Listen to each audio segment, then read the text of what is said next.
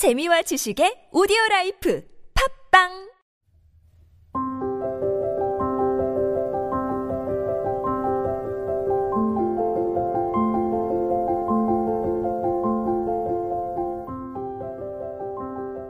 김태훈의 무릉서원 금요일에는 이진희 아나운서와 함께 시를 읽고 이야기를 나눕니다.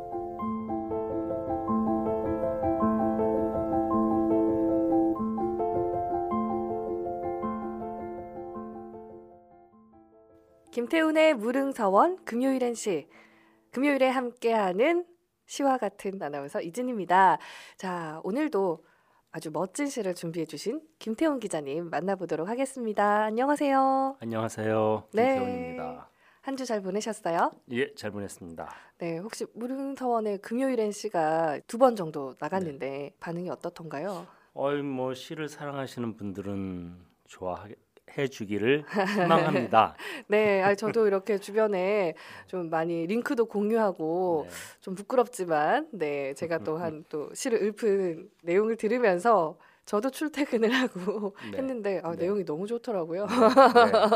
네 매주 이렇게 알찬 시 준비해 주신 김태훈 기자님께 먼저 감사를 드리면서 오늘은 또 어떤 시를 만나볼까요? 네. 사랑시를 하나 준비했습니다. 아 드디어 사랑 시를 만날 수 있네요. 아, 그 사랑시가 사실 네. 셰익스피어의 소네트가 다 사랑시예요. 네. 우리 저기 20대 때 저 영시 외운다고 할 때 그 소네트 외워가지고 누구한테 좀 바치고 싶었는데 바칠 기회가 없어서 좀 아무튼 이 사랑시 오늘은 뭘 골랐냐면은 네. 사랑받고 있는 시인이죠. 음, 김선호 시인의 낙화 첫사랑. 음, 왜 낙화가 첫사랑일까? 그러니까요. 한번 읽어봐 주시죠. 네.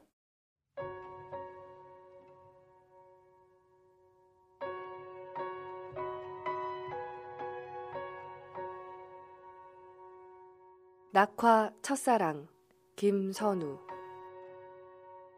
그대가 아찔한 절벽 끝에서 바람의 얼굴로 서성인다면 그대를 부르지 않겠습니다. 옷깃 부둥키며 수선스럽지 않겠습니다. 그대에게 무슨 연유가 있겠거니 내 사랑의 몫으로 그대의 뒷모습을 마지막 순간까지 지켜보겠습니다. 손 내밀지 않고 그대를 다 가지겠습니다. 아주 조금만 먼저 바닥에 닿겠습니다. 가장 낮게 엎드린 처마를 끌고 추락하는 그대의 속도를 앞지르겠습니다. 내 생을 사랑하지 않고는 다른 생을 사랑할 수 없음을 늦게 알았습니다. 그대보다 먼저 바닥에 닿아 강보의 아기를 받듯 온몸으로 나를 받겠습니다.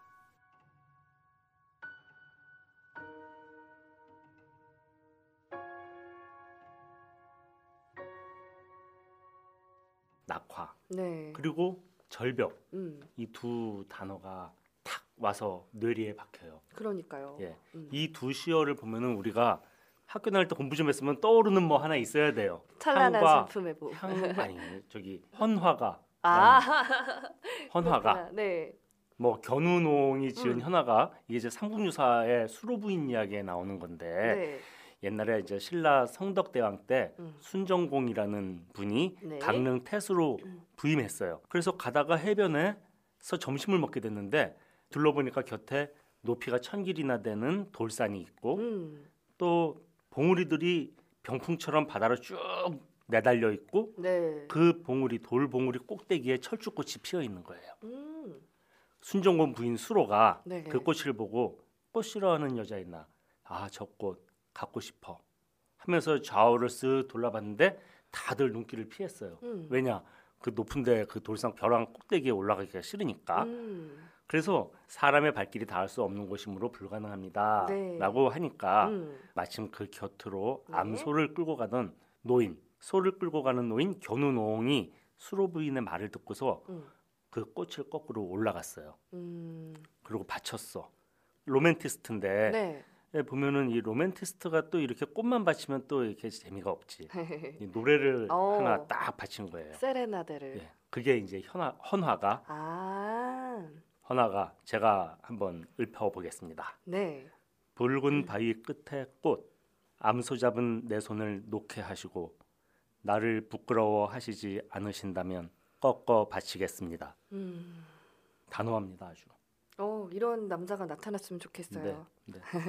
옛날 제가 어렸을 때 본 영화 중에 나를 위해서 죽어줄 사람. 아. 그러니까 진짜로 나오는 그 죽어주겠다고 나오는 남자가 있어가지고 내가 어린 마음에도 아니 왜 저렇게 무모하게 무모하게. 네, 그러나, 아니 전 너무 그러나 멋있는데요. 사랑에 네. 빠지면 무모해지는 게또 네. 인간이니까 자저이 허나가 읽으면서 음. 지난 주에도 이제 노래 얘기했지만 네. 시라는 건 워낙에 노래이기도 하고 시이기도 합니다. 그렇죠. 예, 음. 이제 문주란이라고 옛날 가수 있었는데 아, 남자는 여자를 귀찮게 해. 알죠. 나는 알아요? 네. 그 되게 코믹한 가사예요. 요새 계속 노래 부르고 싶어지는데 한번 겨- 불러주실까요? 자 결혼을 하기 전에 그이는 씩씩한 남자였죠. 밤하늘의 별도 달도 따주마 믿어온 약속을 하더니 어, 그 노래죠. 이그젝트리. 어, 이- 아시네. 예. 자, 당황하셨어요. 제가 갑자기 노래 불러서. 자, 네. 그러니 사랑이라는 게 이게 뭐예요? 뭐든 다 해주는 거. 음. 상대가 원하는 거 다 해주고 싶은 게 사랑. 밤하늘의 별도 달도 따주는데 벼랑 끝 꽃 정도야 뭐 당연히 따줘야죠. 그래서 이런 맹세를 하는 허나가를 떠올리게 하지만 네. 사실은 이 시는 이별시입니다. 음. 자 이연에 보면은 뭐라고 돼 있어요? 아주 조금만 먼저 바닥에 닿겠다. 음. 그러면서 추락하는 그대의 속도를 앞질러서 닿고 이게 떨어지는 꽃 이제 나에게서 멀어지는 어떤 음. 그리고 일년에도 나와 있잖아요. 바람의 얼굴로 서성인다. 네. 이게 찰떡같이 붙어 있지 않고 바람의 얼굴로 서성이는 사람은 언제든지 떠나는 사람이에요. 음. 우리가 늘 만나면 헤어지지만 아무리 같이 사랑해도 언젠가는 뭐 자연의 법칙에 의해서 헤어지는 거고 네. 그때 이 여자가 뭐라고 말해요? 이 화자가 여자입니다. 음. 그대를 부르지 않겠습니다. 음. 바람의 얼굴로 서성인다면 그대를 부르지 않겠다. 또 옷깃 부둥키며 수선스럽지 않겠다. 음. 아 이거 지금 가시는 거예요? 그러면 제가 보내드려야죠. 무슨 연유가 있겠거니라고 생각하겠어요. 라고 말하는 한편으로 쿨하네요. 쿨하죠. 이 사랑이 임소월의 진달래꽃 어, 저 그 생각 났어요. 네. 사뿐히 지려밟고 네. 가시옵소서. 나보기가 역겨워 가실 네. 때는 사뿐히 지려밟고 가라. 거기다가 심지어 꽃같이 하나 뿌려줄 테니까 다 밟고 가라.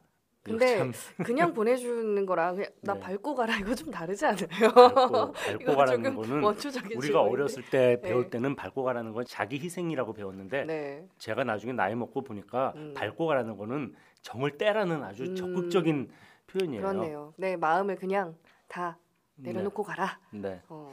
자 그런데 여기 시 1년의 끝에 보면은 음. 뒷모습까지 다 보면 그때 가서 비로소 온전히 내 것일 수 있겠다라는 네. 표현 있잖아요. 음. 그래야지 다 가지겠다.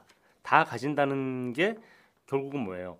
내가 너를 다 가지면은 너와 나의 경계가 없어지는 거예요. 내가 음. 너가 되고 네가 나, 내가 되고 그게 우리 이연에서 나오는 상황이에요. 네. 내 생을 사랑하지 않고는 다른 생을 사랑할 수 없음을 늦게 알았습니다. 음. 내 생을 사랑하지 않고는 다른 생을 사랑할 수 없다. 전 가장 와닿는 부분이 이 네. 구절이었거든요. 이게 나를 사랑한다는 뜻이 아니고 네. 내가 나를 사랑하듯이 너를, 너를. 사랑한다. 네. 그런 뜻이에요. 저기 사랑하는 사람이 아프면은 내가 아프고 말지라는 음. 말 하잖아요. 부모가 음. 자식한테 주로 하는 말이지만 맞아요. 부부 사이, 연인 사이, 부모 자식 간에 이런 너와 나를 동일시하는 심리가 음. 있어요.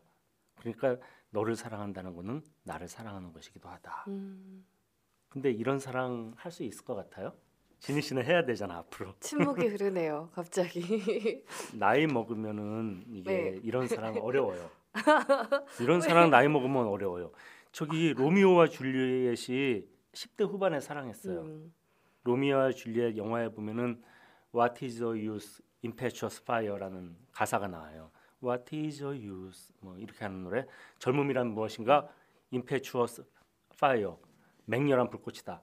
맹렬한 불꽃을 태우기 때문에 너와 나를 동일시하는 사랑이 사실은 젊을 때 가능한 거예요. 퀴즈 하나 낼게요. 네. 이 낙화 첫사랑에서 이 사랑 얘기를 한 이 시의 화자의 네. 나이가 몇 살쯤 됐을 것 같아요? 글쎄요. 저보다 언니실 것 같긴 한데. 하지만 이 시는 조금 더 어릴 때 쓰지 않았나 이런 생각도 들고요. 자, 이 연애 보면은 음. 다른 생을 사랑할 수 없음을 늦게 알았습니다. 아.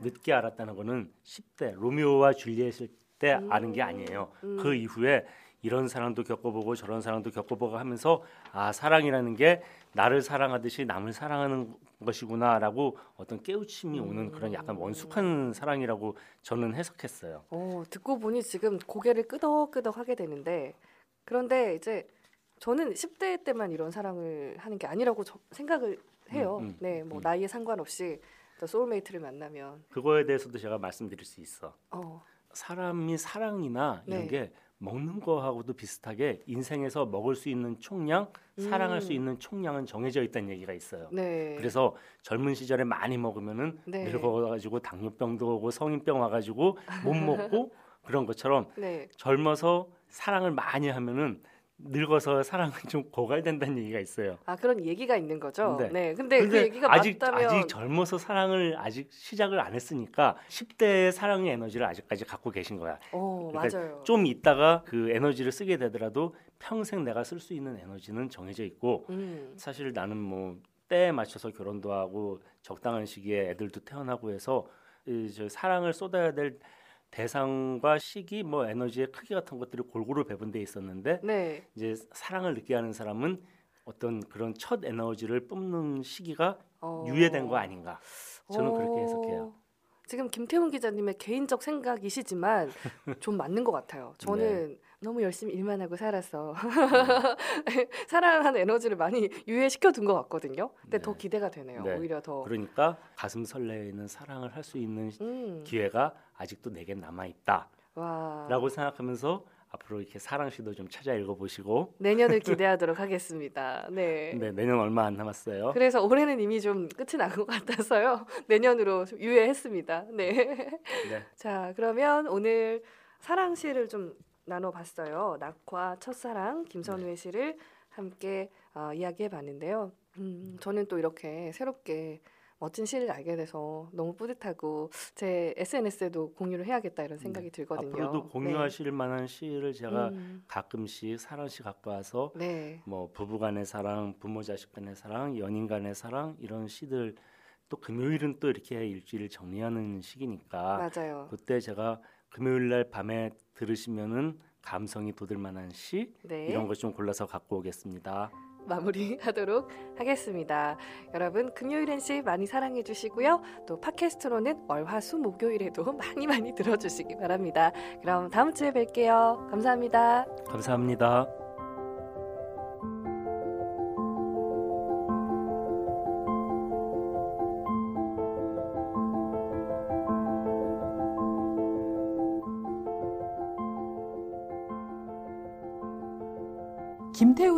서원을 들어본 독자께서 이런 얘기를 보내주셨어요. 어디 모임에 가서 얘기하는데 자신이 생겼다. 어, 너무 감사한 일이네요. 김태훈의 무릉서원 검색 많이 해주세요. 검색하신 후에 구독, 좋아요 기본이죠. 사랑합니다.